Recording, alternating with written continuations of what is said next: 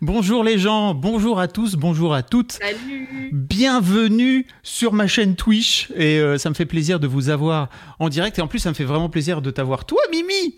Euh, alors c'est bizarre parce que je te regarde là dans mon écran et en même temps euh, les gens ils sont en fait on va se regarder Moi, comme ça. On si est à- je regarde là, je te verrai un jour peut-être, là je te vois pas. Si je regarde là, bah du coup les gens me voient avec toute ma belle peau de confinement.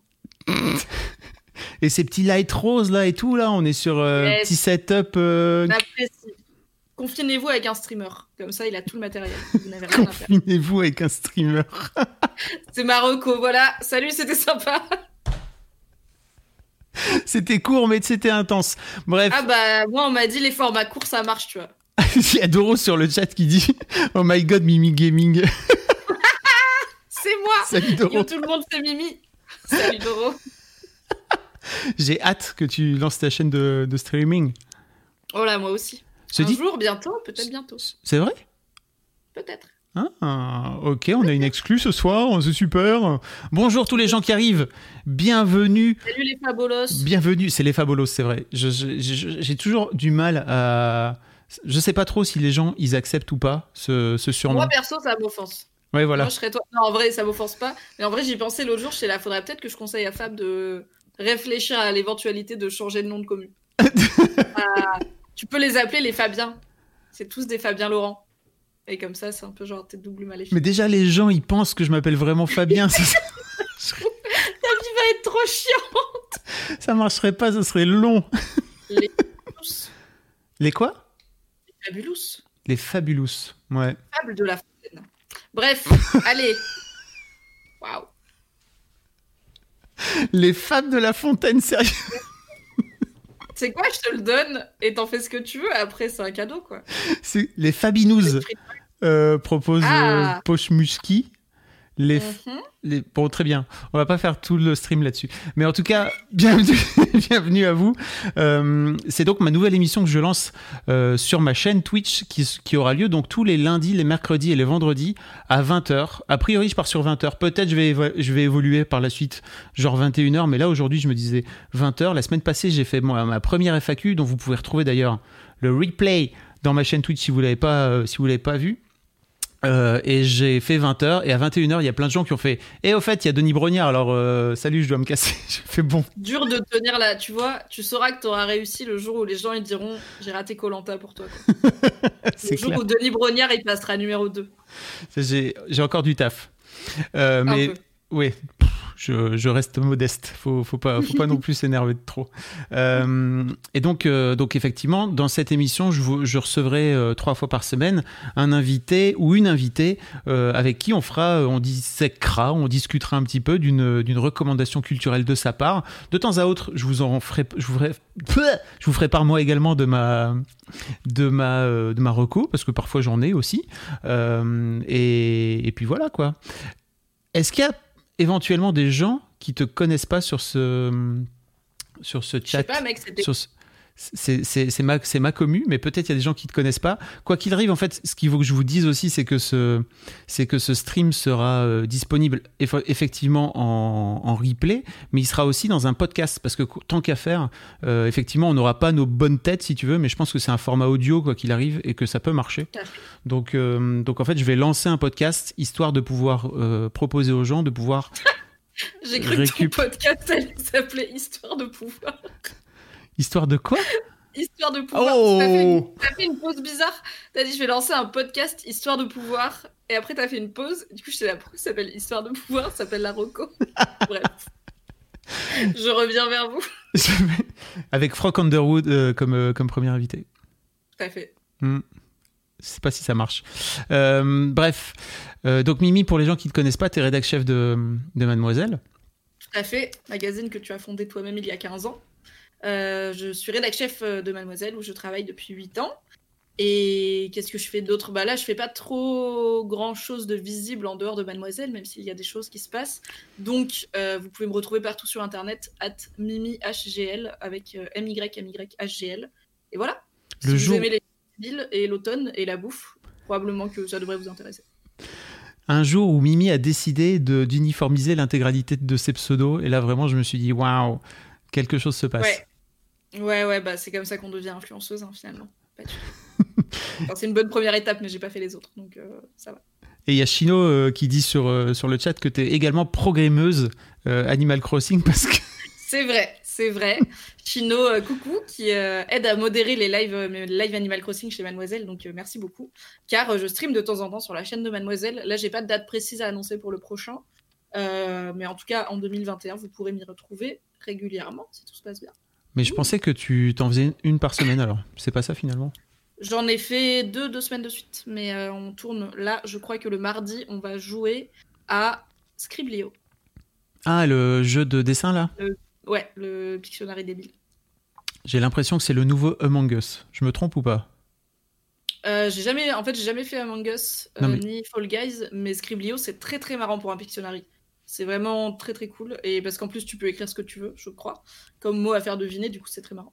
Ok, trop classe. Euh, je, je, je l'ai vu passer là sur, euh, sur des discords à droite à gauche. Je me suis dit, ça y est, c'est le jeu auquel tout le monde commence à jouer, quoi. Maybe. Maybe, le flair, le flair de Fabflow. Et on peut aussi te retrouver dans LMK. J'ai pas encore écouté l'épisode de cette semaine, mais apparemment, c'est l'épisode de oh la connerie. Bah en fait, le truc, c'est que donc Laisse-moi kiffer, c'est le podcast de Mademoiselle euh, de reco, mais aussi de digression. Et euh, il y a une équipe euh, historique euh, qui est formée par Kalindi, Cédric, moi, et à l'époque il y avait Louise, et maintenant il y a Alix. Et on est globalement toujours très cons quand on se réunit tous les quatre. Et là, il se trouve que en préparation du confinement, on a tourné quatre épisodes d'affilée de Laisse-moi kiffer, parce qu'il y en a un par semaine, donc on s'est dit comme ça, on a tout le mois du confinement qui est booké, et, le podcast continue à sortir. Et donc, on avait déjà tourné deux épisodes de deux heures quand Cédric est arrivé, donc déjà que d'habitude on est con, là on était con comme après quatre heures de podcast à dire des conneries et à boire trop de café. Donc euh, je pense qu'on avait bien la connerie. Et dans le prochain, ce sera encore pire parce que ce sera le quatrième d'affilée. Oh Quel plaisir Ça va être. oui, allez écoutez, laisse-moi kiffer si vous connaissez pas. C'est la meilleure chose et on rigole bien. Et il y a. Il y a Haute Vie sur le chat qui dit Est-ce que Laisse-moi kiffer, c'est ton hommage à Diams? On vous laisse euh, décider. Tout à fait la ref. C'est la très bonne ref, tout à fait.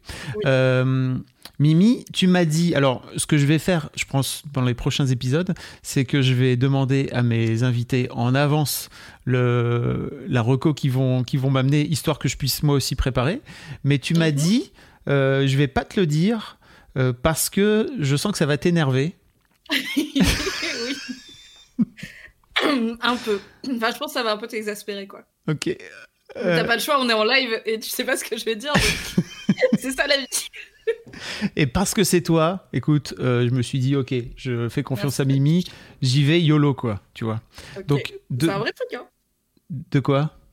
C'est pas juste une vanne, quoi. ah oui, bah, je, me doute bien. Euh, donc, Mimi, euh, nous t'écoutons, je t'écoute. Alors, attends, je t'ai dit que j'avais un indice audio. Ah. Donc, ce que je vais faire, c'est que je vais lancer une vidéo YouTube à côté du micro. J'espère que ça va pas être trop fort ou pas assez fort. Là, t'entends ou pas Ouais. Tu l'as ou pas euh, Oui, c'est. Alors, c'est cette fameuse vidéo euh, avec le générique de Game of Thrones et que des chèvres. Tout à fait, c'est le générique de Game of Thrones repris par des chèvres que je me souviens que tu préférais au générique normal. Oui. Du coup, je me suis dit que j'allais te faire une fleur. Et du coup, c'est pour ça que je t'ai dit que ça allait t'énerver, c'est parce qu'on va encore parler de Game of Thrones. Non C'est vraiment ma passion. Parce que ma reco, attention, visuel. C'est fini Alors, c'est en miroir, du coup, peut-être chez vous. Non, ça marche. Euh, le feu ne tue pas un dragon, c'est un bouquin. Ce n'est pas un nouveau tome de Game of Thrones, car la vie est ce qu'elle est. George C'est-à-dire. Is dead. George dit euh, non, George is alive, hein, on peut même pas lui en vouloir et il est, voilà, il est là. Il a plus envie d'écrire, euh, George. si, si, il dit qu'il travaille bien pendant le confinement. Du coup, Le Feu ne tue pas un dragon, ce n'est pas un nouveau tome de Game of Thrones, mais c'est un bouquin sur la série Game of Thrones qui a été écrit par James Hibbert. En fait, James Hibbert, c'est un des premiers journalistes à avoir cru au potentiel de Game of Thrones, sachant qu'à la base, euh, personne n'y croyait trop à cette série. Elle venait après plusieurs séries à HBO très ambitieuses, genre Rome, avec pareil un côté un peu costume, euh, une autre époque, beaucoup de sexe, beaucoup de violence, qui avait coûté trop cher pour ce qu'elles avaient rapporté en termes de viewers et qui du coup avait été annulée assez vite. Et du coup, bah, l'adaptation en série télé du, Trône de Fer, qui est une saga qui a été notoirement écrite par George R. Martin avec l'idée que ce serait jamais adaptable parce qu'il y a trop de choses qui coûtent trop cher, notamment bah, des batailles épiques, des dragons, de la magie, un milliard de persos, ça se passe sur 198 ans, enfin bref, c'est long. Et du coup, il s'est dit, euh, voilà, je vais faire comme lui, il travaillait aussi à la télé. Il s'est dit, je vais mettre dans mon bouquin tout ce que je peux pas mettre dans mes séries télé parce que c'est impossible de les faire. sans parler de la longueur de ces livres qui ne sont toujours pas finis. Et du coup, quand Game of Thrones a été adapté en série télé, il n'y avait pas grand monde qui croyait au projet. Et en plus, euh, voilà, il y avait de la fantasy, c'est quand même assez clivant. Et d'ailleurs, au final, il y a plein de gens qui disent, moi, j'aime pas la fantasy sauf Game of Thrones, ou euh, je pensais que j'allais détester parce que j'aime pas le Seigneur des Anneaux, et en fait, c'est trop cool. Donc voilà, le pari était loin d'être réussi. Et du coup, tous les médias n'ont pas sauté sur le truc. C'était une nouvelle série comme une autre, de HBO certes, qui est quand même euh, une chaîne prestige, donc on garde un œil dessus mais euh, rien ne disait que ça allait prendre. Et en fait, ce mec, il a tellement cru qu'il a fini par être euh, le spécialiste de, Game of Thrones euh, pour un grand média culturel américain, dont j'ai oublié le titre, c'est pour ça que je ne le dis pas. Et il a fait ce bouquin, il a suivi toutes les saisons en fait, il a couvert toutes les saisons pour ce média, en backstage, sur les tournages, il a rencontré les acteurs et tout, et, et il a décidé de faire un bouquin sur les coulisses de la série Game of Thrones, et ce qui est trop bien, donc c'est ce bouquin, Le feu ne tue pas un dragon, qui est sorti en français au début novembre chez Pygmalion. Et ce qui est trop bien, c'est que euh, il a vraiment eu tout le monde. Il a Georges Gérard Martin qui lui explique le processus euh, d'adaptation. Il a les showrunners, il a tous les acteurs, genre vraiment tout le monde, même les gens du alors du genre du mec qui joue un personnage euh, tertiaire qui a deux épisodes jusqu'à bah, le mec qui joue Jamie, le mec qui joue Tyrion, la meuf qui joue Daenerys. Et du coup, il raconte chronologiquement comment la série Game of Thrones est née, comment elle a été reçue, comment les acteurs ont été castés, comment ils ont vécu ce succès que personne n'avait prévu dans cette ampleur-là, comment les acteurs qui sont partis parce que leurs personnages sont décédés euh, l'ont vécu aussi, parce que bah on se dit jamais qu'est-ce qu'ils ont. Spoiler pour Game of Thrones. Spoiler, attention. attention. Revenez dans 5 minutes. Ont vécu, euh, Richard Madden euh, qui joue Rob Stark et Catherine Fairley? Eh, pas sûr qui joue Kathleen Stark nous, on a vécu le Red Wedding où leurs personnages meurent, ils se font égorger, ils se font éventrer, c'est l'enfer. Et on était en PLS, mais en fait, après, les acteurs, ils rentrent chez eux et ils quittent quand même une aventure euh, où ils étaient depuis trois ans et qui est devenue la série phare du monde. Donc en fait, euh, bah, c'est hyper compliqué. Enfin, ils expliquent que la meuf qui joue Kathleen Stark, elle a mis vraiment euh, du temps à, enfin, elle a mis du temps à s'en remettre. ils en... en fait, ils avaient tout fait pour que le tournage de cette scène-là soit la dernière de leur tournage de cette saison ah. avec ces acteurs-là en se disant que, ça allait, que du coup l'émotion allait être encore plus réelle. Et effectivement, euh, bah, les acteurs expliquent qu'ils étaient ultra bouleversés de quitter toute l'équipe, de savoir que c'est la dernière fois, que c'est la dernière scène, de quitter aussi ses personnages et tout. Mais en fait, c'était une bonne idée scénaristiquement et ça les a fait jouer très très bien. Euh, mais du coup, ce qui se passe, c'est que bah, la meuf qui joue Kathleen Stark, le lendemain, elle prend l'avion et elle rentre en Angleterre et en fait, elle est en PLS et elle doit digérer tout ça. Elle, leur a, elle a parlé à personne pendant plusieurs jours et tout parce qu'elle était là, genre, ok, c'est fini. Et du coup, après ça, ils ont mis les scènes de mort euh, un peu dures, pas à la fin du tournage, genre un peu avant la fin pour qu'il y ait quand même le temps de retourner une ou deux scènes cool après, de repasser du temps ensemble et tout, pour pas que les gens partent sur des scènes hyper éprouvantes. Voilà, euh, petite anecdote. Et en fait, c'est hyper cool. Euh, donc, attends, juste deux secondes, mais est-ce qu'il parle de, de l'acteur qui joue Ned Stark, qui quand même joue un rôle majeur dans, dans la saison 1 euh, alors, spoiler, encore une fois, désolé, mais en gros, se fait couper la tête euh, à la fin de la saison 1. Et en fait, finit par ne plus être du tout faire partie de cette aventure, alors que c'est quand même un truc énorme euh, par la suite, quoi. C'est dingue aussi, ça. Lui, il me semble qu'ils l'ont pas eu, c'est Sean Bean. Mais après, moi, ce que je me dis, c'est que c'est différent quand tu sais que tu viens tourner qu'une saison. Tu vois, ça ressemble peut-être un peu à un tournage de film. Du coup, bon, bah voilà, je joue un perso, on passe quelques heures avec lui finalement, et puis après, il meurt. Et surtout, tu sais pas encore l'impact que la série va avoir et que le fait que cette scène va être décisive pour toute la série. Parce que c'est cette scène quand même qui a fait beaucoup parler de Game of Thrones, de ok, là, ils ont fait un truc qui est... que personne fait. Et, euh, tu parles du Red Wedding Non, non, non tu parles de... Ned Stark. Ok, oui. Saison 1, tout le monde pensait que c'était l'histoire de Ned Stark, et Ned Stark, il est mort, et du coup, tout le monde était là en mode, bah non, mais c'est le gentil. Donc, euh, c'est le gentil, il y a ses filles, euh, le but c'était qu'il aille à la garde de nuit et qu'il revienne se venger, tu vois, bah c'était ça le plan. Et du coup, bah non, c'est pas juste. Et en fait, euh, bah, c'est aussi euh, Martin, il sait très bien ce qu'il fait quand il fait ça. Il sait qu'il il prend un trope de fantasy et il le retourne. Et du coup, bah c'est le fameux personne n'est à l'abri dans Game of Thrones. Alors ce qui est pas vraiment, ce qui est à la fois vrai et pas vrai dans le sens où oui, il y a plein de personnages importants qui meurent, mais euh, c'est toujours logique. C'est pas, en tout cas dans les livres, c'est pas tuer pour tuer pour dire oh là là, on change les règles. Bref.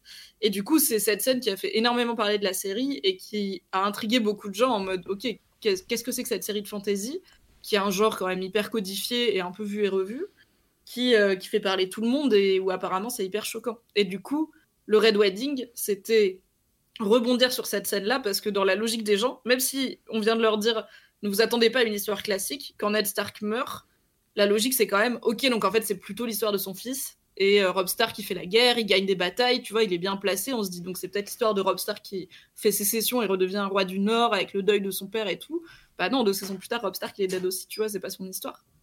Donc euh, si la scène avec Ned Stark marche pas, la scène avec Rob Stark marche moins bien, je pense.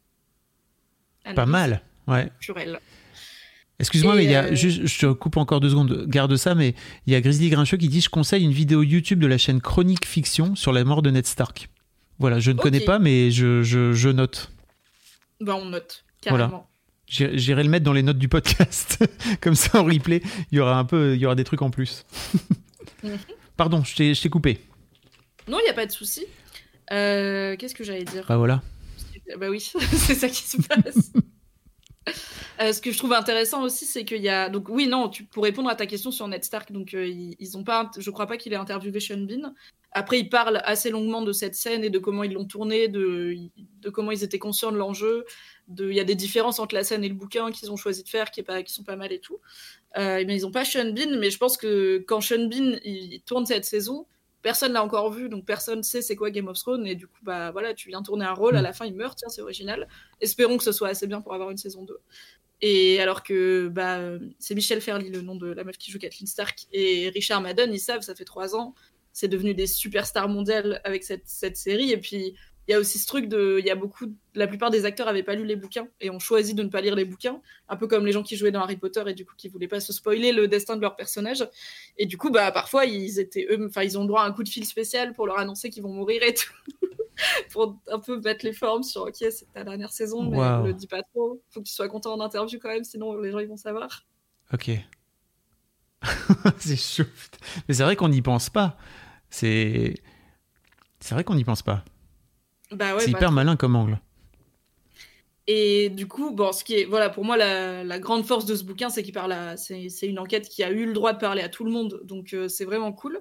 Et il y a plein de paroles, enfin, je pense que, par exemple, à un moment, il y a le mec qui joue Jon Snow, donc Kit Harington, il raconte que euh, il y a eu toute une scène qui a été, qui a failli être annulée parce qu'il s'est cassé la cheville comme moi, et, euh, et qui s'en voulaient trop, et que du coup, bah, ils expliquent toutes les galères de tournage repoussées et tout qu'ils ont eu.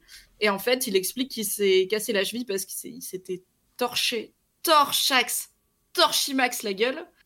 Et il était rentré chez lui et il avait oublié ses clés. Et du coup, il s'est dit, bah, je vais escalader le mur jusqu'à ma fenêtre au premier. Et il est tombé et il s'est cassé la cheville. Et du coup, il s'en veut trop. Et euh, on a appris plus tard que Kit Harington, il avait des problèmes sérieux avec l'alcool. Il a été en cure euh, de désintox après euh, la fin de Game of, Thrones, de Game of Thrones. Mais du coup, je pense que c'est le genre de détail qui raconterait pas à tous les médias.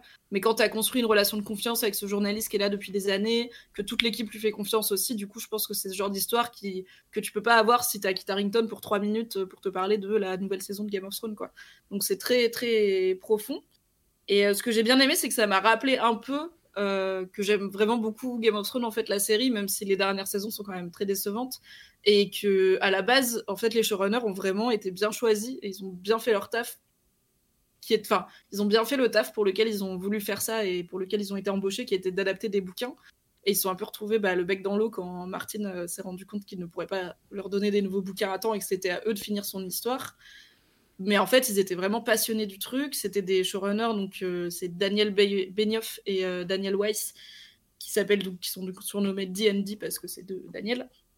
Ils n'avaient pas fait grand chose avant. Euh, il y en avait un qui avait fait le screenplay d'une adaptation au ciné. L'autre, il avait fait des pitchs qui n'avaient pas trop vendu, été vendus, ou alors des films nuls, genre X-Men Wolverine. Pas Logan, ah, X-Men Wolverine avant, c'est pas bien quoi. Et du coup, bah, il y a pas trop. Euh, c'est ce qui montre aussi que pour HBO, c'était un pari. Euh, voilà, ils ont pas mis toutes leurs meilleures cartes dessus parce que ils ont pris des showrunners qui devaient pas être hyper chers, je pense.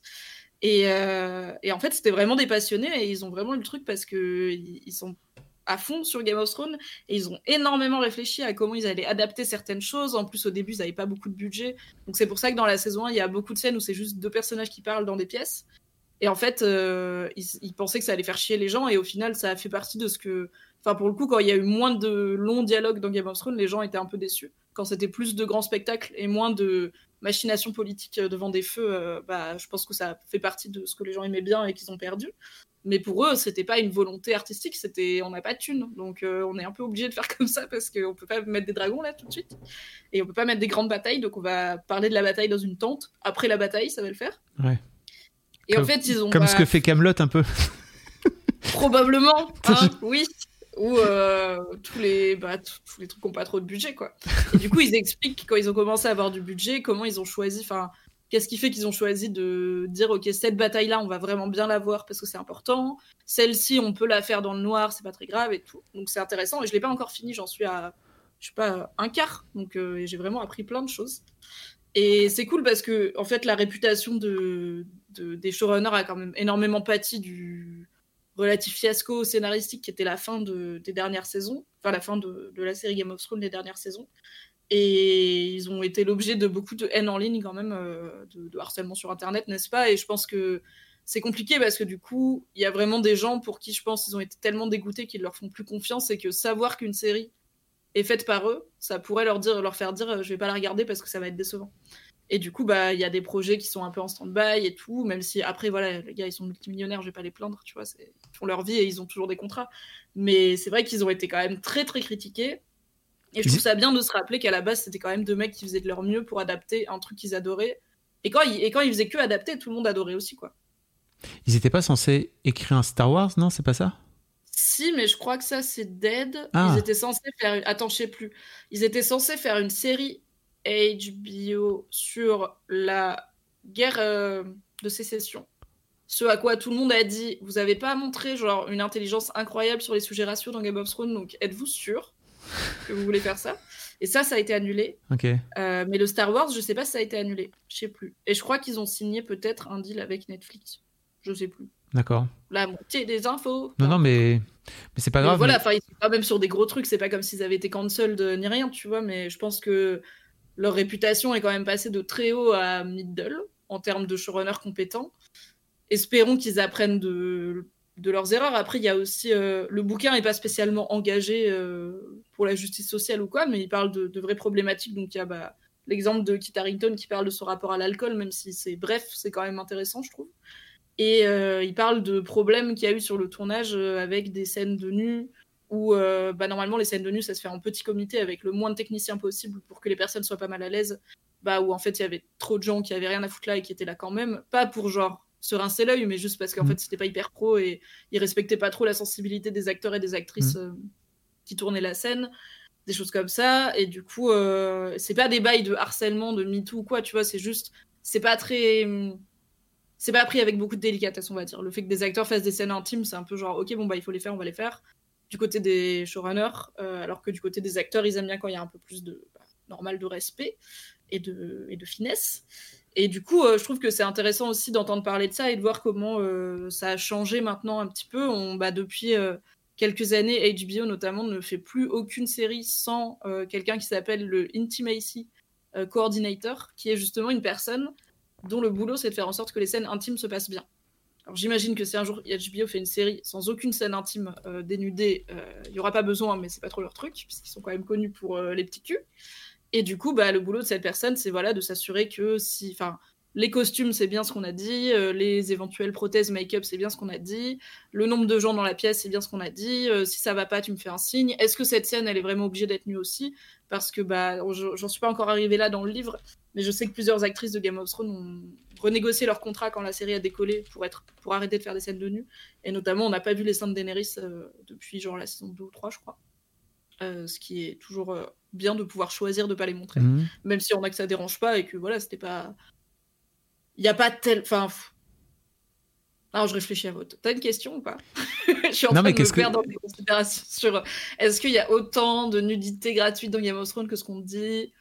Là, Oh, oui, en fait, peu. dans les premières saisons, oui. J'ai l'impression que dans les saisons qui suivent, beaucoup moins quand même. Oui, ils se sont calmés. Bah, une fois qu'ils avaient plus Littlefinger dans son bordel, ils se sont quand même calmés. Je pense que ça faisait partie un peu de l'effet. euh, Il faut qu'on mette le paquet au début pour faire parler les gens, tu vois. Qu'on soit une série un peu provoque, parce qu'en plus, de base, c'est de la fantasy qui est quand même un genre historiquement, euh, pour les gens qui s'y connaissent pas trop, très peu sexuel. Je veux dire, Le Seigneur des Anneaux, euh, t'as pas une zouze à l'horizon, Ouais. t'as pas une. Enfin, il se passe rien. Donc, euh, peut-être ils se sont dit, on va monter le curseur sur les ins euh, pour dire, venez, venez nous regarder. Et après, ils se sont calmés. Et peut-être aussi que c'est parce que des gens ont critiqué le fait qu'il y a vraiment beaucoup, beaucoup de femmes toutes nues gratuites. Parce que ça aussi, c'est que quand on dit nudité gratuite, on parle surtout de nudité féminine, quoi. Mm. Et qu'en plus, c'est des meufs, bon, enfin, c'est des décors, quoi. C'est des meufs à poil dans un bordel, donc euh, c'est même pas des personnages intéressants. Alors que quand t'as une Brienne qui se met toute nue, là, ça veut dire un truc, c'est mm. cool, quoi. Il n'y a pas de raison de, de supprimer cette scène. Bref, voilà. Euh, petite euh, interrogation sur la nudité dans Game of Thrones. With AMC Plus, the plus doesn't just mean more, it means better. Available through the platforms you're already on, AMC Plus is a premium streaming bundle with the best of AMC, plus the complete collections of Shudder, Sundance Now, and IFC Films Unlimited. Get the latest from The Walking Dead, with early access and exclusives. Binge acclaimed series like Mad Men, ad free, and with new content dropping each week, like Gangs of London, a powerful drama about London's criminal underworld. There's always something fresh to check out. Sign up at amcplus.com. AMCPLUS.com. AMC Plus. Only the good stuff. She sleeps hot, even when the weather outside is frightful. Jack Frost here likes it cool. Introducing the new Sleep Number 360 Smart Bed, now temperature balancing, so you can sleep better together. But will it keep me asleep? Yes, it intelligently senses your movements and automatically adjusts to keep you both effortlessly comfortable. Will I have more energy for holiday shopping? Does Rudolph have a red nose? It's the final days to save up to $700 on new Sleep Number 360 Smart Beds, plus special financing. Ends Thursday. To learn more, go to sleepnumber.com. Special financing subject to credit approval. Minimum monthly payments required. See store for details. Il y a Camillou qui demandait est-ce que ça vaut la peine Est-ce que tu peux juste euh, redonner le nom du, le nom mhm. du livre? Ça s'appelle Le feu ne tue pas un dragon. L'histoire officielle du making-of de la série. Et euh, c'est chez Pygmalion. Ok. J'en avais fait un article sur Mademoiselle. En fait, euh, le livre a mis quelques semaines à sortir en français, mais quand il est sorti aux US, du coup, bah il y a tous les zinzous de Reddit dont je fais partie euh, qui ont posté euh, tout ce que George Martin a appris comme anecdote, enfin nous a appris comme anecdote dans ce bouquin, tous les trucs qu'on savait pas et tout. Donc les gens ils lisaient le livre et en temps réel ils prenaient des notes pour Reddit, tu vois. Enfin bref les fans, quoi. Et euh, du coup, j'avais fait un article sur Mademoiselle qui recoupait voilà, pas mal de threads Reddit et plusieurs autres sources qui disaient un peu voilà ce qu'on apprend de nouveau sur, euh, sur Game of Thrones. Et euh, du coup, dedans, il y a deux titres du bouquin et je crois le lien pour l'acheter, il était déjà en précommande en français. Ok. Donc, quel plaisir. Et puis, je trouve. Est-ce qu'il y a d'autres questions? Oui, il y a, y, y a Camille qui demandait si ça valait la peine de lire le bouquin si tu n'avais pas vu Game of Thrones si t'as pas vu et pas lu, je pense pas, parce que du coup tu vas vraiment pas comprendre de quoi on parle. Euh, si t'as lu mais pas vu, ça peut valoir le coup parce que bah, ça parle aussi de comment adapter les bouquins et de qu'est-ce qui fait que ces bouquins sont si particuliers et tout. Et il y a George R. Martin qui parle pas mal. Mais euh, je pense que plus ça va avancer, comme le bouquin est par ordre chronologique, en fait la série, à partir de la saison 5, s'éloigne vraiment beaucoup des livres. Il y a vraiment des scènes qui n'existent pas dans les livres. Du coup, bah, au bout d'un moment, le bouquin va parler de scènes que la personne euh, qui n'a pas vu la série n'aura pas vu du tout. Donc je pense que c'est quand même mieux d'avoir regardé ou au moins lu les bouquins. Mais après, je pense que ça reste intéressant pour capter un peu les coulisses d'une aussi grosse machine euh, en termes de production. Mais bon, je sais pas s'il est quand même gros, quoi. Il fait. C'est un, un beau pavé, hein. 496 pages. C'est peut-être long, 500 pages sur une, les coulisses d'une série qu'on n'a pas vue. Moi, je le ferai pas.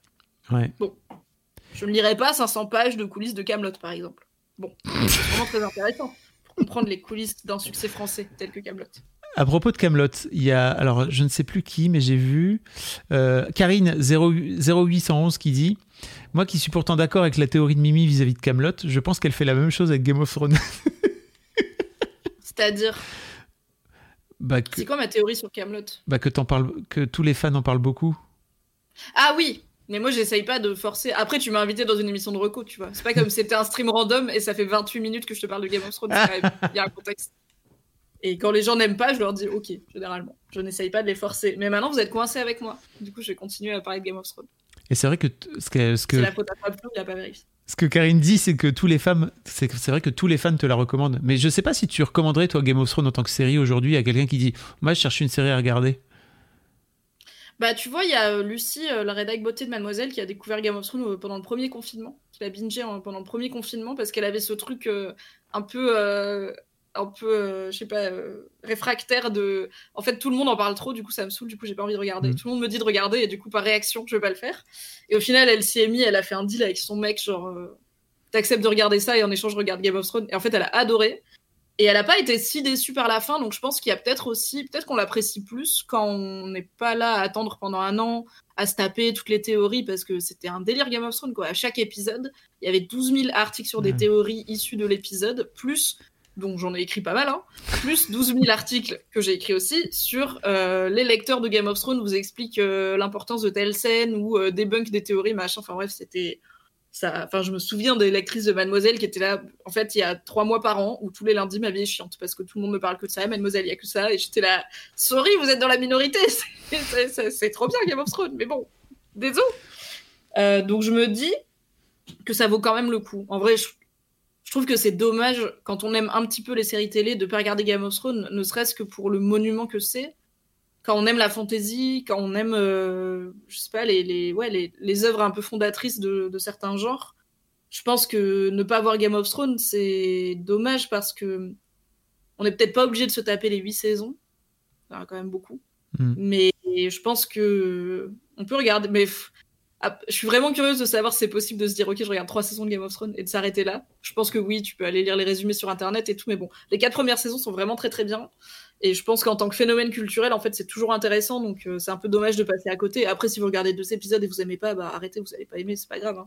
Moi, j'ai pas vu les Star Wars, euh, je vais pas me forcer à regarder 18 heures de film pour voir le phénomène culturel. J'en ai vu deux, j'ai fait bon, alors, à titre personnel, les quatre premières saisons sont pas très très bien. Moi, j'ai vu les deux premières saisons que je trouvais cool.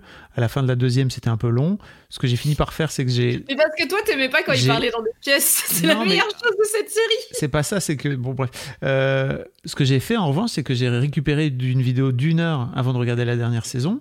Il y avait un super résumé. Euh, euh, peut-être que je, le remettrai dans les notes d'ailleurs parce que c'était vraiment trop cool. C'était toi, toi qui me l'avais recommandé. Et... Ouais, j'en avais fait un article sur Mad.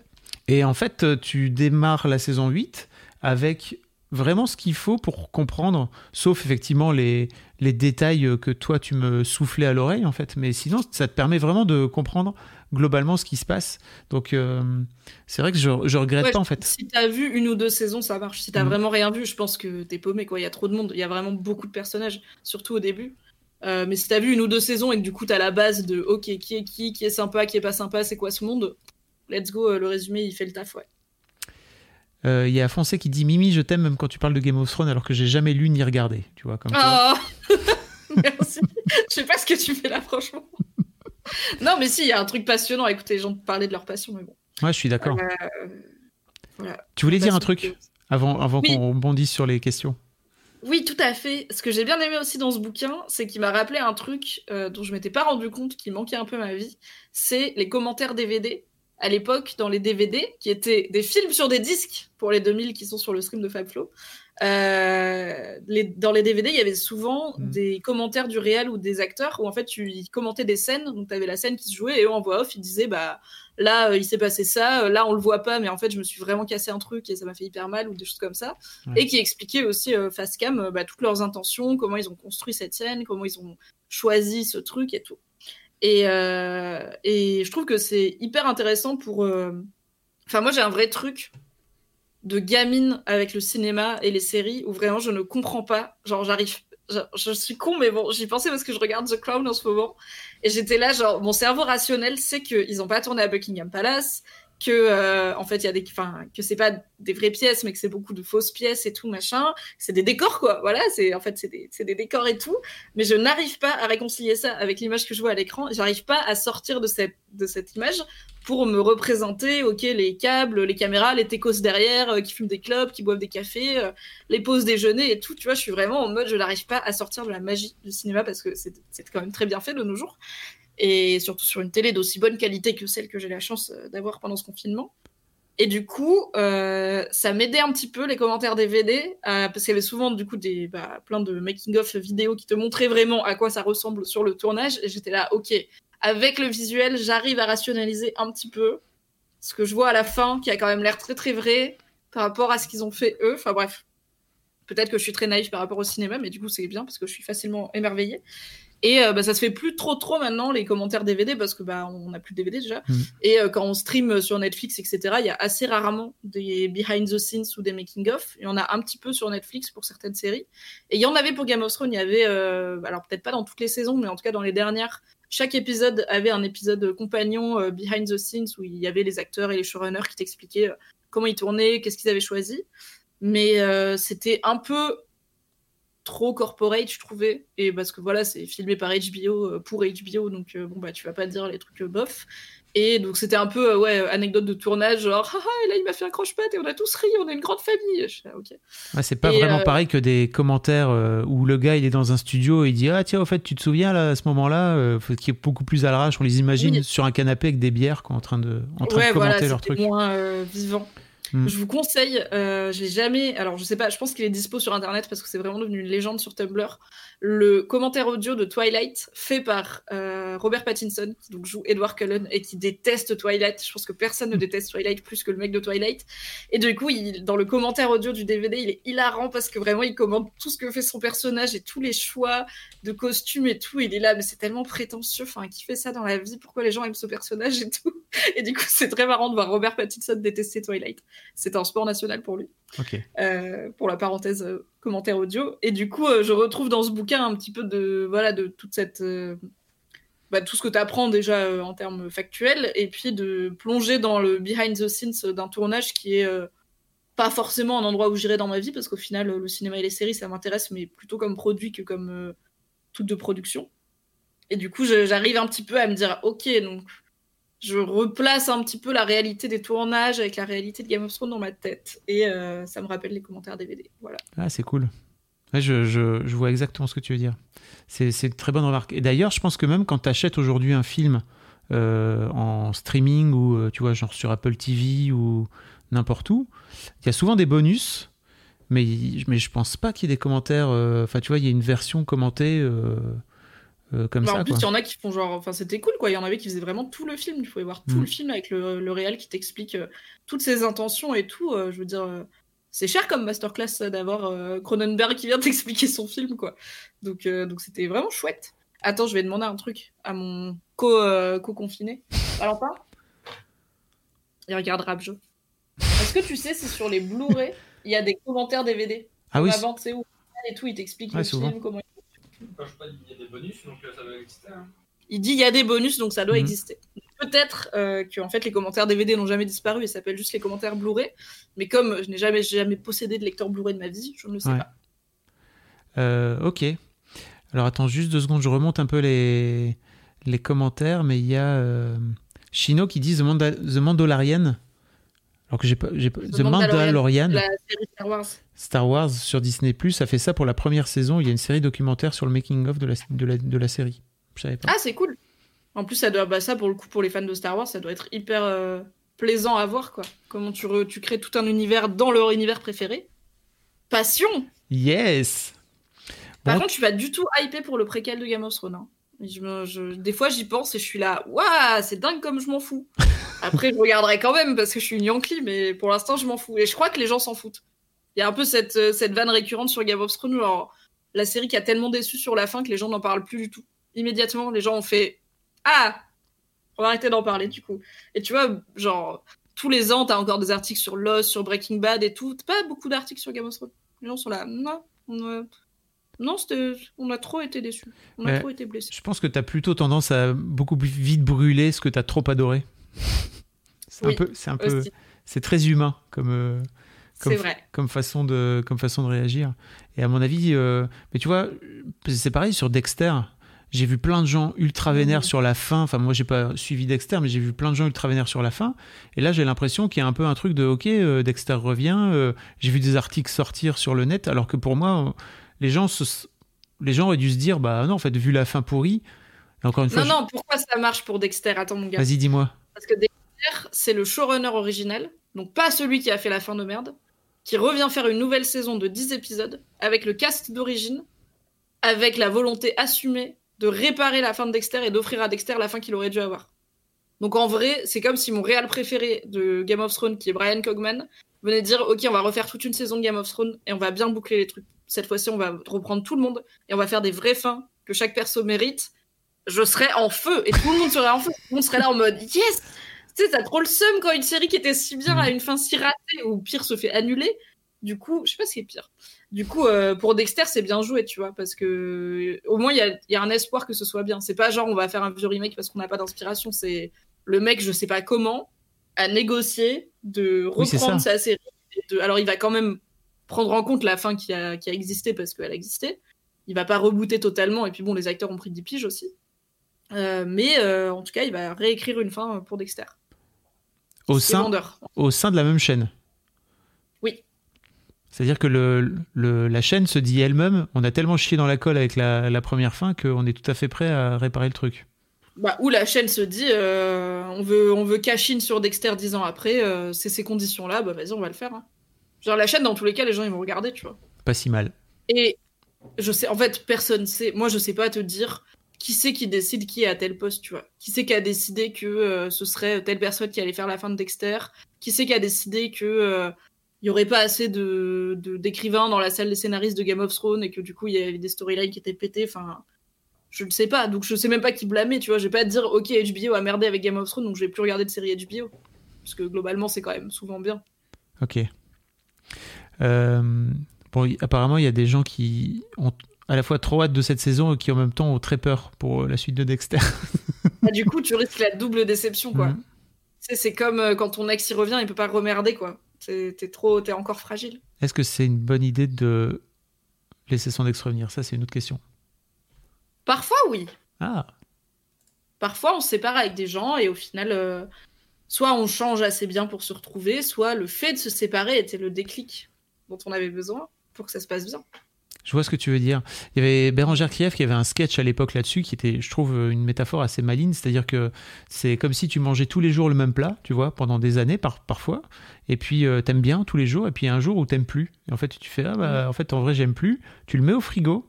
T'attends euh, le temps qu'il faut, c'est-à-dire, alors parfois c'est pas long, hein, tu vois, mais parfois ça peut être un an, deux ans, et puis tu retrouves ton ex. Et en fait, ce plat que t'aimais plus, tu le remanges. Et en fait, Et tu l'aimes comme au premier jour. souvent pas, hein, non? Parce qu'il est un peu Ah, moisi. si. Ah ouais. Ah non, mais pas le même plat. Mais non, mais quand Si, le tu- même plat. mec. Mais non, tous les jours tu manges le même plat, ça veut dire que tous les jours il est frais. Il faut rester dans la cohérence de, ta, de ton monde, ok, Fabrice? Tous les jours tu manges le même plat frais. Sinon, ton mec, Ah. ce serait moisi. Oh, C'est ton mec jour 3. Donc, c'est plutôt. Tu sais, des fois tu te gaves d'un truc, genre, je sais pas, tu manges trop de MM, c'était là. En fait, j'en peux eu des MM, ça maker. Ou tu te cuites un peu trop violemment au rhum et du coup t'es là plus jamais de rhum. Et après, quelques années plus tard, quelques temps plus tard en tout cas, voilà, t'as eu le temps de découvrir d'autres saveurs, de rincer un petit peu tout ton palais et ton foie de ces M&M's au rhum, et tu remanges des M&M's et tu te dis mais putain mais en fait j'adore les M&M's, c'est trop cool, je suis contente parce que il fallait que j'en mange pas pendant un moment pour me rappeler que c'est quand même trop bon, que ceux avec la vraie cacahuète dedans. Les autres sont Oui. nuls à chier. Qui fait Les M&M's sans cacahuète c'est vraiment respectez-vous. Bref, le beurre de cacahuète ça compte pas. Qui fait ça M&M's, ça. Merci. C'est pas la reco, c'est l'opinion, hein. Oh là là. Waouh. Il y a des opinions claires et nettes dans cette émission. Et est-ce que tu veux que je te fasse ma petite reco à moi? Bah ouais, vas-y, c'est quoi ta reco? Alors moi, j'ai découvert une série complètement par hasard sur, euh, sur Netflix qui s'appelle Easy. Et euh, apparemment qui était sortie en 2016. Euh, et Mimi, quand je t'en ai parlé un petit peu, parce que moi je t'ai pas forcément dit que j'allais faire une reco là-dessus, mais je t'en ai parlé, euh, tu m'avais dit qu'elle faisait partie de, tout un, de toute une série de, séries Netflix qui était un peu décevante en fait, et de ce fait-là, tu étais un peu passé à côté. Ouais, en fait, j'ai l'impression, mais c'est peut-être pas du tout la bonne temporalité que j'ai en tête, mais j'ai l'impression que c'est sorti un peu en même temps que Love, la série de Judd Apatow, euh, que tout le monde se branlait un peu sur Girls encore à l'époque et Mm. tout, et j'étais là, en fait, c'est pas mon truc, les séries indie, de gens de la vraie vie, qui se parlent pas trop, il y avait aussi... euh, Pas transparent, mais un truc par les mêmes gars. Enfin bref, c'était que des gens blancs en Californie qui sont dépressifs, tu vois. J'étais saoulée. Ça m'a saoulée. Et du coup, j'ai arrêté. Et alors, j'ai découvert que, en fait, le mec qui a écrit cette série, parce que c'est un mec qui a écrit cette série, qui s'appelle Joe Swanberg, en vrai, il, a, il est censé être une figure de proue d'un mouvement euh, cinéma- cinématographique qui s'appelle le Mumblecore.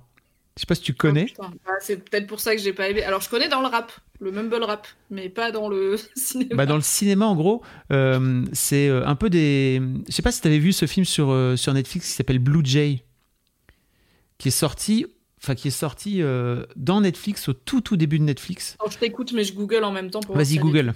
Euh, c'est un film qui, euh, qui met en scène en gros un couple, enfin un ancien couple en fait d'amoureux au lycée et qui se retrouve 20 ans plus tard dans leur village natal, complètement par hasard dans l'épicerie, ils rentrent genre pour les vacances quoi. Ah, Et mais c'est ce gars, putain, je le déteste. C'est ça que je te disais. C'est le mec. C'est fucking Marc Duplass. Marc Duplass, c'est le scénariste de Blue Jay. Il joue dedans. Et il joue dans la série dont je te parlais, qui était Des gens blancs dépressifs. Et ce mec, à chaque fois qu'il crée un truc, je suis là, mais Alors attends, il joue aussi, Snap, euh, tu vois, genre, ah, j'ai envie de le réveiller. il joue Il Chip. a pas la dépression Attends, attends, il joue Chip dans The Morning Show aussi. Oui, là, il a le droit. Il parce est- que c'est il pas est- sa série. Ah oui, ok, d'accord. C'était sa Togetherness, putain, mais quel enfer cette série. oh là là. Non, mais oui, du coup, euh, ça... tu vois, j'ai vu sa tête et j'étais là. Ah, c'est vers lui que mon, Et alors, désolé, mon mais énervement était dirigé. En fait, ce film, Blue Jay, là, qui est en noir et blanc, qui est avec euh, Sarah Paulson aussi, euh, On l'adore. qu'on adore pour le coup. euh, franchement, ce film, je trouve que c'est vraiment l'un des plus chouettes films d'amour que j'ai vu ces dernières années, quoi. Parce qu'il Wow. est, il est tout en nuances. Vraiment, les deux gars se retrouvent 20 piges plus tard, ont laissé passer complètement leur life. Euh, passé quoi tu vois 20 ans plus tard ils étaient hyper amoureux ils se séparent pour je ne sais plus quelle raison mais en gros une raison foireuse et ils se retrouvent 20 ans plus tard en se disant ah putain, est-ce qu'il y aurait pu avoir une histoire entre nous quoi? Et hum, en fait, je trouve que c'est plutôt bien écrit. C'est pas c'est pas ce fameux Joe Swanberg qui a écrit ça, mais c'est juste apparemment ce film fait partie de cette fameux de ce fameux mouvement mumblecore euh, qui, euh, je cite Wikipédia, euh, c'est sur des sujets tournant autour de relations de, entre personnes de 20 à 30 ans, des dialogues en partie improvisés et des acteurs souvent non professionnels avec des tout petits budgets, genre filmés à l'arrache quoi. Ouais, ouais, je vois. c'est Mais bon, là, là du coup, enfin, Sarah Paulson, elle a pas entre 20 et 30 ans, tu vois. Non. Marc Duplass non plus. Non, ils ont plutôt ils ont plutôt euh, je- oui, je vois, c'est genre un peu du cinéma réaliste, centré autour de souvent bah, des relations interpersonnelles. voilà. Du coup, est-ce que Before Midnight et tout, c'est. Bah, alors La trilogie Before. Peut-être que c'est du mumblecore avant l'heure. J'ai revu la trilogie là il y a pas très longtemps. Putain, c'est toujours bien écrit, heureux, toi. toujours bien écrit, toujours aussi bien écrit, franchement. hein. Feel good. Non, c'est trop bien. Pour le coup, j'ai toujours pas vu le 3. Je pense que c'est trop tôt dans ma vie. Hmm. Mais euh, contexte, c'est mon métier, je suis contexteuse.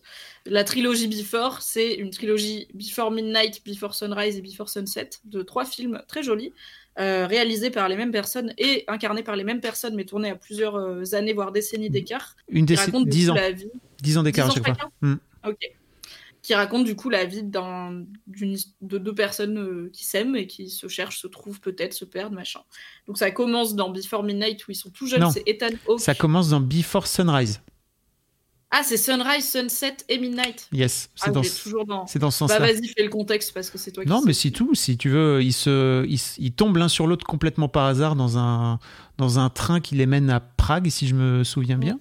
Euh, et en fait, euh, donc c'est Julie Delpy et Ethan Hawke qu'on adore Ils vraiment. sont si jolis tous les Ils- deux. là là. donc le premier film est tourné en 1993, donc ils sont tous les deux très jeunes. Euh, ils ont d'ailleurs à peu près l'âge de leur euh, de leur perso, quoi. Ils ont une petite vingtaine Mhm. d'années. Et euh, donc Julie Delpy joue, joue aussi le rôle d'une petite française qui se balade dans, dans- en train dans, dans toute l'Europe.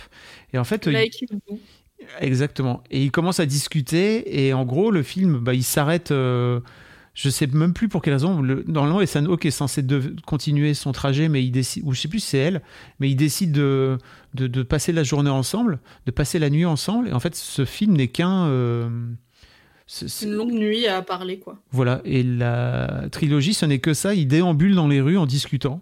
Voilà. C'est à peu Très ça. joli. Un peu dur si vous êtes euh, un peu sentimentalement sensible, euh, de type euh, Oh là là, j'aimerais bien trouver l'amour, tout ça, ou Oh là là, je suis pas sûr que ça aille bien dans mon couple, ou tout ça. Ça, Et encore, ça t'as, va activer le bon robinet à larmes. et encore, t'as pas vu le dernier qui est pour le coup. euh, euh, J'attends le mariage.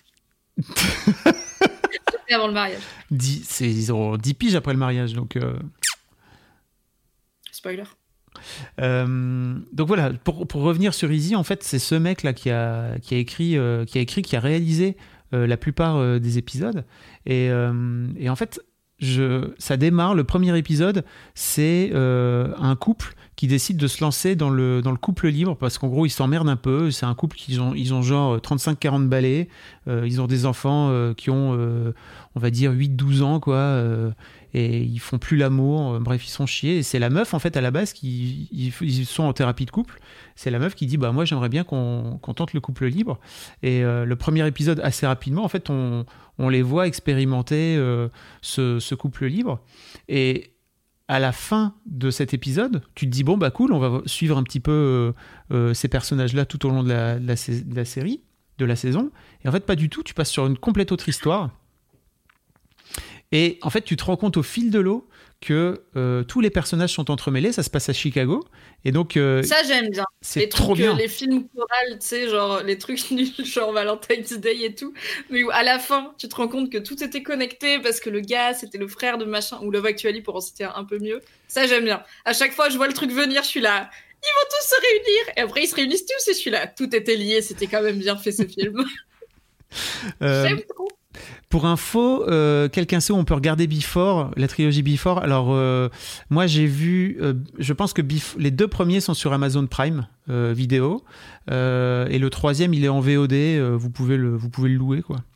Mais, mais voilà quoi. En tout cas, si, vous le souhaitez, c'est disponible à ce moment-là.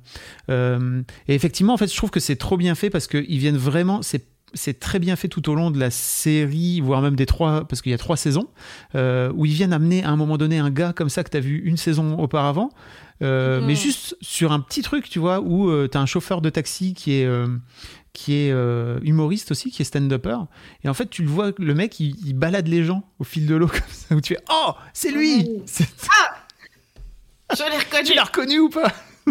Et du coup, tu dis que on ne, enfin que c'est l'idée n'est pas du tout de suivre ce couple qui tente le couple libre. Mais est-ce que tous les épisodes c'est quand même autour d'une histoire de couple? Alors- ou est-ce que c'est- t'as aussi des relations genre frères sœurs ou En des fait, la- ou des machins? La première saison, elle est plutôt tournée autour du cul. Donc en fait, euh, je me suis dit, ok, c'est c'est vraiment tourné autour des, des prises de tête, autour de, des relations sexuelles, du sexe d'une manière générale. Euh, le deuxième épisode, si je me trompe pas, c'est euh, c'est un couple de lesbiennes qui tombent l'une sur l'autre de façon complètement random dans une boîte et qui euh, et qui, qui font l'amour follement pendant, pendant une nuit. Et en fait, le lendemain, elles se trouvent et en fait, elles se plaisent bien. Et au fil de l'eau, bah, elles finissent par apprendre à s'apprivoiser. Euh, et tu les suis en fait tout au long des saisons. Euh, et au fil des saisons aussi, tu te rends compte en fait que ça parle moins de sexe que de relations. Parce que euh, Mm. il y a notamment un épisode où, euh, qui se passe dans une. euh, ah, D'ailleurs, il y a des guests, ça aussi, il faut, faut le dire, mais il y a des guests tout à fait géniaux.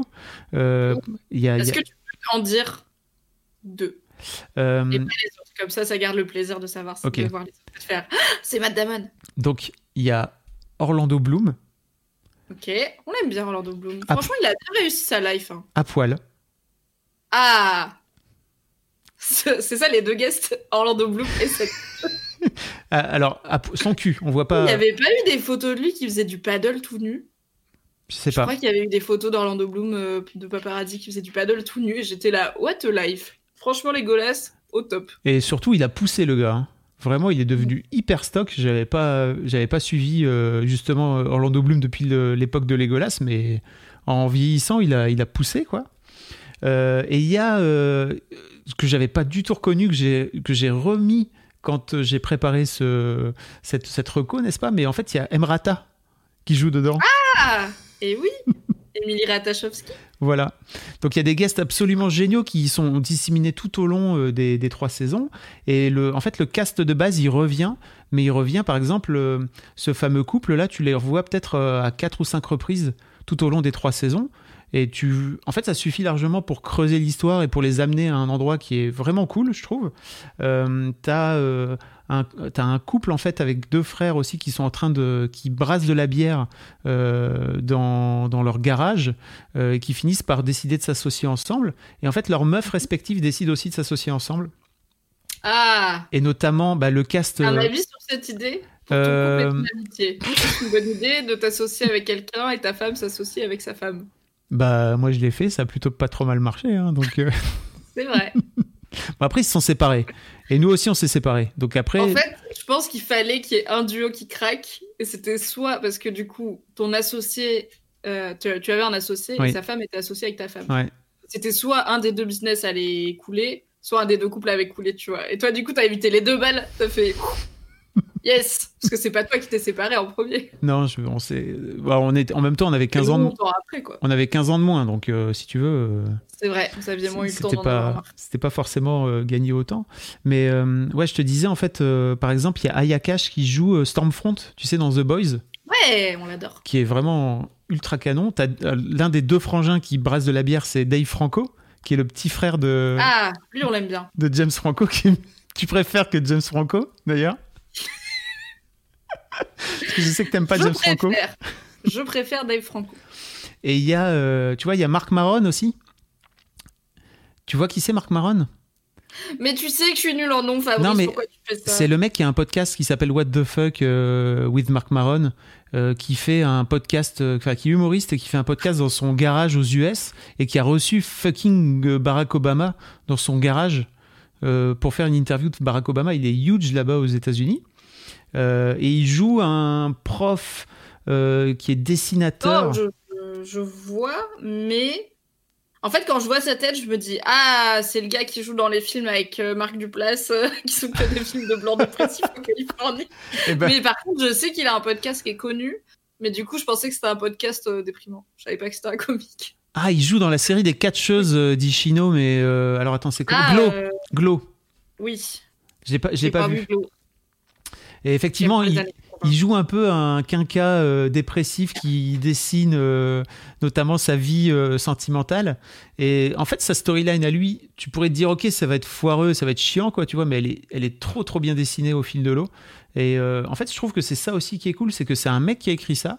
Et je trouve que la façon dont il dépeint les personnages, et notamment, bah, il y a toutes des histoires ap- après. Après 2016, donc la première saison c'est 2016. Je pense que la deuxième, elle doit être autour de 2017-2018, un truc comme ça. Et la dernière est sortie l'année passée. Euh, donc bien sûr, il y a des histoires avec MeToo. Et hum, je trouve que c'est plutôt pas mal écrit en fait euh, pour, un, pour un gars. Les personnages féminins sont, sont très cool. Euh, et il y a aussi euh, dans le cast de base, il y a la petite meuf qui joue dans, enfin qui joue, qui chante dans Carfunkel and Oates. Tu sais? Ah oui, Euh. Prends-moi dans les- euh, la, la petite, euh, la petite blonde, la petite brune, ouais, pardon, Ok. la plus petite des deux. C'est un groupe parodique américain, euh, un peu façon The Lonely Island. Ouais. Et c'est deux meufs, et elles ont notamment fait une chanson très mignonne qui s'appelle Prends-moi dans les fesses parce que j'aime Jésus. Voilà. Ouais, car euh, c'est euh, la backdoor euh, divine. C'est le loophole divin. On avait, on avait, bah, je pense que c'était. J'avais écrit un article euh, Je euh, pense que c'est sur, de toi, oui. euh, sur, sur cette vidéo en 2013. Mm. Euh, voilà, je vous, je vous le mets, euh, je vous le mets dans, dans le chat si vous souhaitez aller écouter cette chanson qui vaut vraiment la peine euh, d'être écoutée parce que c'est c'est- c'est très marrant. Euh, Pour rebondir sur ce que tu disais sur l'écriture et la sensibilité, ça qui m'emmerde un petit peu, c'est que en soi, le mumblecore, j'ai l'impression que c'est vraiment un genre de mec sensible, tu vois. Et que c'est vraiment des œuvres de mecs sensibles qui parlent de leur sensibilité, de leur rapport aux autres. Euh, dans ma tête, c'est assez masculin comme Mm. genre en termes d'écriture et de réel. Même si du coup, il y a toujours des meufs, mais c'est un peu toujours genre centré sur, j'ai l'impression, souvent sur les émotions des mecs par rapport aux meufs et tout. Ce qui est pas grave en soi, enfin, c'est. Il y a deux personnes, on peut faire des choses sur les deux. Euh, et du coup, bah, comme moi, je- j'encourage, euh, n'est-ce pas, via euh, mon travail et ma personne, les initiatives qui mettent en avant que les mecs peuvent être sensibles et qu'ils ont le droit et tout. bon, bah, juste le mumblecore, j'aime pas parce que je trouve ça chiant, mais c'est pas parce que c'est des mecs sensibles, quoi. Que ça soit bien clair, c'est très bien que des mecs fassent des choses sur leur dépression à 40 ans et le fait que, bah, je sais pas, ils hésitent à tromper leur femme et changer de pays, tu vois, je suis là, ok, faites-le. C'est très bien. Je sais pas. C'est un peu caricatural la façon dont tu le dépeins, mais en tout cas, je trouve que c'est pas euh, du tout présenté comme ça. Et vraiment, si ça avait été ça, ça m'aurait vraiment saoulé. Euh, Il y a des moments d'ailleurs où, le, où les personnages, euh, bah, notamment ce personnage de Marc Maron, là, qui est un peu un quinca dépressif, euh, il tangente ça en fait. Mais je trouve que, comme dans, souvent, je trouve que dans les bonnes séries, il, il fait des conneries en fait et ça lui revient dans la, dans la, dans la pipe. Et ça je trouve que c'est vraiment cool dans ce, dans ce sens là parce que euh, tu peux avoir des, des, des persos qui ont des, des comportements euh, problématiques entre guillemets. Euh, moi tant qu'ils le payent à la fin en fait et qu'ils prennent une leçon je trouve que c'est cool quoi. Et, et là en fait bah, ils s'en sortent ils s'en sortent pas bien. Donc c'est plutôt cool. Enfin pas bien. En tout cas pas sain et sauf quoi tu vois. Ils Un peu comme Geoffrey Baratheon qui a finalement payé. j'étais en train de me taper une barbe parce que j'étais là, ok, je vais faire un segue pour revenir à Game of Thrones. Mais c'était juste pour t'embêter. Je vais pas le faire pour de vrai. Je te, je, je comprends. Je, Tu l'as. je l'ai. Et c'est des épisodes de 20 minutes. euh, ça se binge à toute vitesse. C'est, c'est vraiment un bonbon ce truc. Et surtout, bah, il y a un peu de cul. Alors, et le cul est, franchement, les scènes de cul sont, sont plutôt bien faites. C'était là, ok. Échelle de rien, de, du Vatican à The Affair.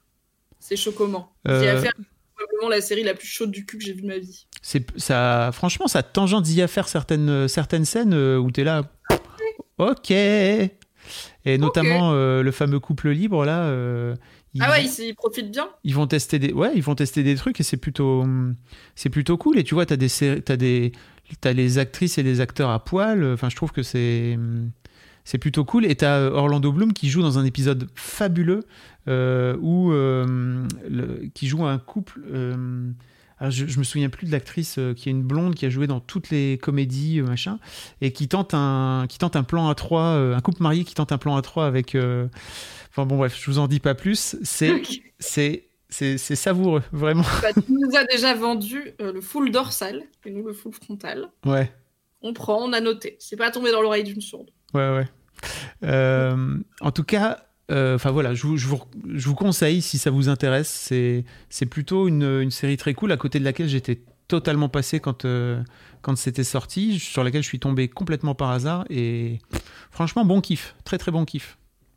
Trop bien, easy sur Netflix. Easy sur Netflix, tout à fait. Je vous mettrai, le, je vous mettrai la bande-annonce dans les notes, comme ça vous pourrez voir. Désolé, j'ai pas encore tout à fait le stuff euh, pour vous balancer la bande-annonce sur mon stream, mais tôt ou tard, ça arrivera, croyez-moi. Ça ne saurait tarder. Je, je vais upgrader. C'est Malin Ackerman, tout à fait. Merci Chino, qui est euh, la fameuse cette actrice blonde euh, qui joue dans pas mal de, de comédies, euh, qui joue la meuf d'Orlando Bloom dans. Easy. Tu vois pas qui c'est? Non. Non, mais sûrement que si, hein. Mais juste les Oui, si tu vas voir sa tête, tu vas faire ah mais oui. Malin Ackerman, Ouais, tout comme à fait. Maline. Ouais, comme Ah oui. M-I-L-I-N. Ah bah non, tu vois, non. Ah ouais, celle-là, pas je l'ai pas trop. À part qu'elle ressemble un peu des fois à Reese Witherspoon. Mais euh, non, non. Elle joue dans elle joue dans 27 robes et dans la femme. Putain. Ah ouais, Elle non, joue- mais moi, j'ai pas eu la période euh, Catherine Heigl, euh, comédie romantique et tout. J'ai joue. jamais vu Matthew McConaughey dans une comédie romantique de ma vie. Ah mais ça c'est limite euh, erreur professionnelle, je tiens à te dire. Bah, excuse-moi, c'est pas comme si au travail, tu m'avais obligé à regarder des comédies romantiques avec Matthew McConaughey. Mais non, non, j'ai, tu sais, c'était l'époque où j'étais là. Les filles, c'est nul, les trucs féminins, c'est nul. Du coup, euh, je regardais Fight Club. Euh. Non, elle joue la meuf folle dans la, les- la femme de ses rêves avec euh, Ben Stiller, là. Je sais pas si t'as vu ce film où euh, elle la meuf joue une, une, une meuf J'ai totalement... essayé de voir une C'était chiant. comédie romantique avec Ben Stiller. C'était Marie à tout prix, elle a mis du sperme dans ses cheveux. J'ai dit, ok, salut, Ah oui. je pars. Et je suis partie. Et speaking of Matthew McConaughey, euh, y a, je vous conseille le- un, podcast avec euh, Tim Ferriss, donc qui est tout en anglais, où il raconte son, fameux passage de euh, gars qui joue que dans des comédies romantiques, à qui on refourgue des comédies romantiques, en veux-tu, en voilà, euh, où il parle d'une, d'un, de 18 mois de, de désert où il n'a pas du tout joué, où en fait il refusait l'intégralité de ce qu'on lui proposait. Et en fait, il raconte notamment une anecdote où il y a euh, un film en particulier où il trouvait le, le, le- scénario un peu meilleur que d'habitude, si tu veux. Donc il était vraiment à deux doigts de céder. Son agent lui disait non, vas-y, viens, on cède pas. Euh, garde le truc, garde la pêche, on va continuer, on va garder cette ligne-là. L'objectif, c'est de sortir de, de- de cette image-là. Et euh, en gros, pour jouer un peu au bluff, il double le salaire. Donc, tu vois, je sais plus, il avait par exemple 2 millions de dollars et il demande 5. Et les mecs lui disent OK. Donc, il est là, oh putain. Donc, il dit, bah finalement, non. Je vais demander-. Je vais demander 8. Et en fait, les- en disant, bah, les mecs vont pas, vont pas prendre, ils font OK, pas de problème pour 8. Et donc, euh, il y a tout un jeu comme ça où il finit à, je sais plus combien, 15 millions de dollars pour un film, où il finit par dire, bah non, en vrai, c'est pas possible, je vais pas le faire. Et Franchement, c'est propre. Respect d'avoir dit non. Moi, j'aurais été là. Vous me voulez où? On commence lundi. Je suis là. Je peux être là dimanche soir. Ça vous arrange? Il a pas de sous. Je, je, je fais les croissants. Et un an et demi sans, un an et demi sans faire de film, à cause ou grâce à, cette, euh, à ce move, quoi, et qui a fini par euh, complètement le changer. Ah bah, ça a payé de ouf, hein, mais pff, fallait, fallait y croire, quoi. Exactement. Euh, Est-ce qu'on a fait le tour? Bah, je crois bien. Ça fait une heure qu'on parle, Mimi. Oh là là, Bah oui. qu'est-ce que c'est bien de t'entendre parler, Le ça temps fait plaisir. en bonne compagnie. Bah oui. Euh, en tout cas, merci beaucoup. Tu seras officiellement la marraine de, de mon émission. Ça me touche. Ça fait plaisir. Merci beaucoup, Fabflo, pour ta confiance. Merci à vous qui êtes sur le chat. Euh, merci pour les questions, merci pour les Merci remarques. les Fab de la Fontaine. J'ai envie que ça prenne. C'est tellement nul. J'ai envie que ça prenne. Je vais lancer un, un petit sondage sur euh, mon Discord ainsi que sur mon, mon Instagram afin de, afin de trouver un nouveau nom. les fables de la fontaine. Euh, donc il y aura, le, pour, pour les gens qui viennent d'arriver, euh, il y aura le replay complet, donc à la fois sur ma chaîne Twitch, mais aussi en podcast, euh, je pense à partir de la semaine prochaine. Et puis on se retrouve, nous, le lundi, le mercredi et le vendredi à 20h. Pour l'instant à 20h, maybe à 21h, on verra par la suite, mais en tout cas pour l'instant à 20h, euh, avec euh, à chaque fois un nouvel invité. Ce sera pas Mimi à chaque fois, hein, désolé, mais en tout cas, compte sur moi pour te réinviter de temps à autre si tu as envie. Si tu as trop de Une kiff. fois par an, je viendrai dans la reco parler exclusivement de Game of Thrones. Oh non, Et ce, jusqu'à ma mort ou ta mort. c'est vrai? C'est un deal? Chapitre par chapitre. non, je serais capable. ne me tente pas, Fabrice. Aujourd'hui, Mimi, tonique de répétition, c'est tentant. Non, je aujourd'hui, viendrai vous parler d'autre chose. aujourd'hui, Mimi va nous lire un chapitre. Ça serait bien. Tu déconnes, mais après les gens ils sont là, oui, fais-le. Et je suis là, c'était une vanne et j'ai pas les droits. Du coup, euh, non, ça ne Ah. va pas arriver. Merci. En tout cas, merci à vous sur le, sur le chat. Merci d'avoir suivi ce premier, ce premier épisode de la Reco. Je vous fais des gros bisous. Et puis, euh, bah, je vous dis bah, à lundi prochain avec, euh, avec un ou une nouvelle invitée. Quoi. Bon week-end les gens, prenez soin de vous. Bisous les gens. Salut, à bientôt. Salut. Hey, it's your delivered package. I'm on your doorstep freezing my cardboard flaps off while you're lounging in Bali. With Key by Amazon in garage delivery, I could be safe and snug in your garage. Just link your MyQ account with Key by Amazon and hit free in garage delivery at Amazon Prime checkout. Get your garage door MyQ connected with the MyQ Smart Garage Control for $29. Use promo code KEY30 for a $30 credit after your first delivery. Visit myq.com slash podcast. With Key by Amazon in garage delivery, you'll soak in the sun, and I won't soak in the rain.